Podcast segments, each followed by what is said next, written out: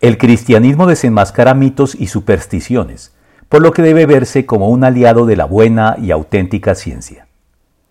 La apertura y el reconocimiento que el cristianismo hace de las realidades espirituales y sobrenaturales, en la medida en que Dios nos las ha revelado en la Biblia, en la historia y en la experiencia de los creyentes en la Iglesia,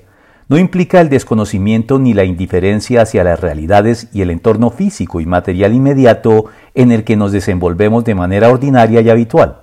al punto que la doctrina cristiana ha sido históricamente un estímulo fundamental para el desarrollo de la ciencia moderna,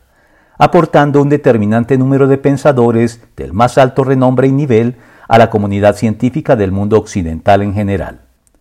Por todo esto, juzgar al cristianismo como una doctrina de gente ignorante, supersticiosa e influenciable que no distingue la realidad de la ficción ni los hechos de los mitos y leyendas, no deja de ser calumnioso, malintencionado y alejado de la verdad, por más que existan sectores populares, pero no representativos de la cristiandad, que se ajusten a estas características.